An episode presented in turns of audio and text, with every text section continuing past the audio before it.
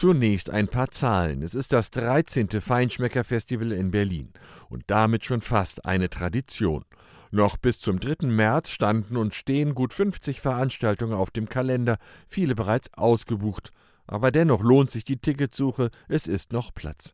Zur Eröffnungsgala kamen mehr als 100 Gäste in die Bar jeder Vernunft. Das Konzept habe sich eben bewährt, so Veranstalter Bernhard Moser. Vom Grundsatz her sind wir ein Fine Dining Festival. Das heißt, es geht uns schon darum, sozusagen diese Art der Gastronomie zu zeigen. Ähm, aber wir machen auch zum Beispiel ein rustikales Weißwurstfrühstück mit Bier. Ähm, das heißt, wir sind da nicht ganz so verbissen. Am Ende wollen wir schöne Abende haben, wir wollen schöne Mittagessen haben oder auch ein schönes Frühstück. Äh, da sind wir gar nicht so dogmatisch. Das Konzept heißt auch, viele Köche verderben eben nicht den Brei. Sie sollen sich gegenseitig inspirieren und neue Kundschaft ansprechen, gerne auch aus dem gesamten Land nach Berlin locken. Die einzelnen Abende haben stets ein Motto, bieten neben feiner Kost oft auch Unterhaltung, wie am Startdinner. Den Hauptgang hier kocht Stefan Lorenz, der sein Handwerk in den zahlreichen Sterneküchen Berlins gelernt hat.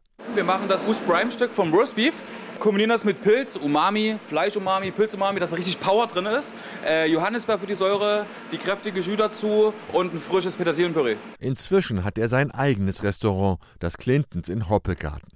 Ein Start in wirtschaftlich schwierigen Zeiten, das gibt er zu, aber dennoch gibt es zumindest bei ihm ausreichend Kundschaft.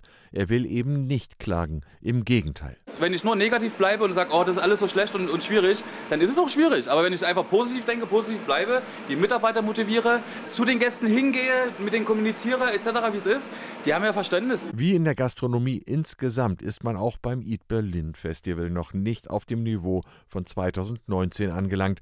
Aber der Wille, das in den nächsten Jahren wieder zu erreichen, ist bei allen Beteiligten deutlich spürbar.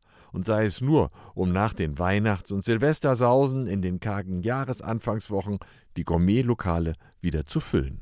RBB 24 Inforadio vom Rundfunk Berlin-Brandenburg.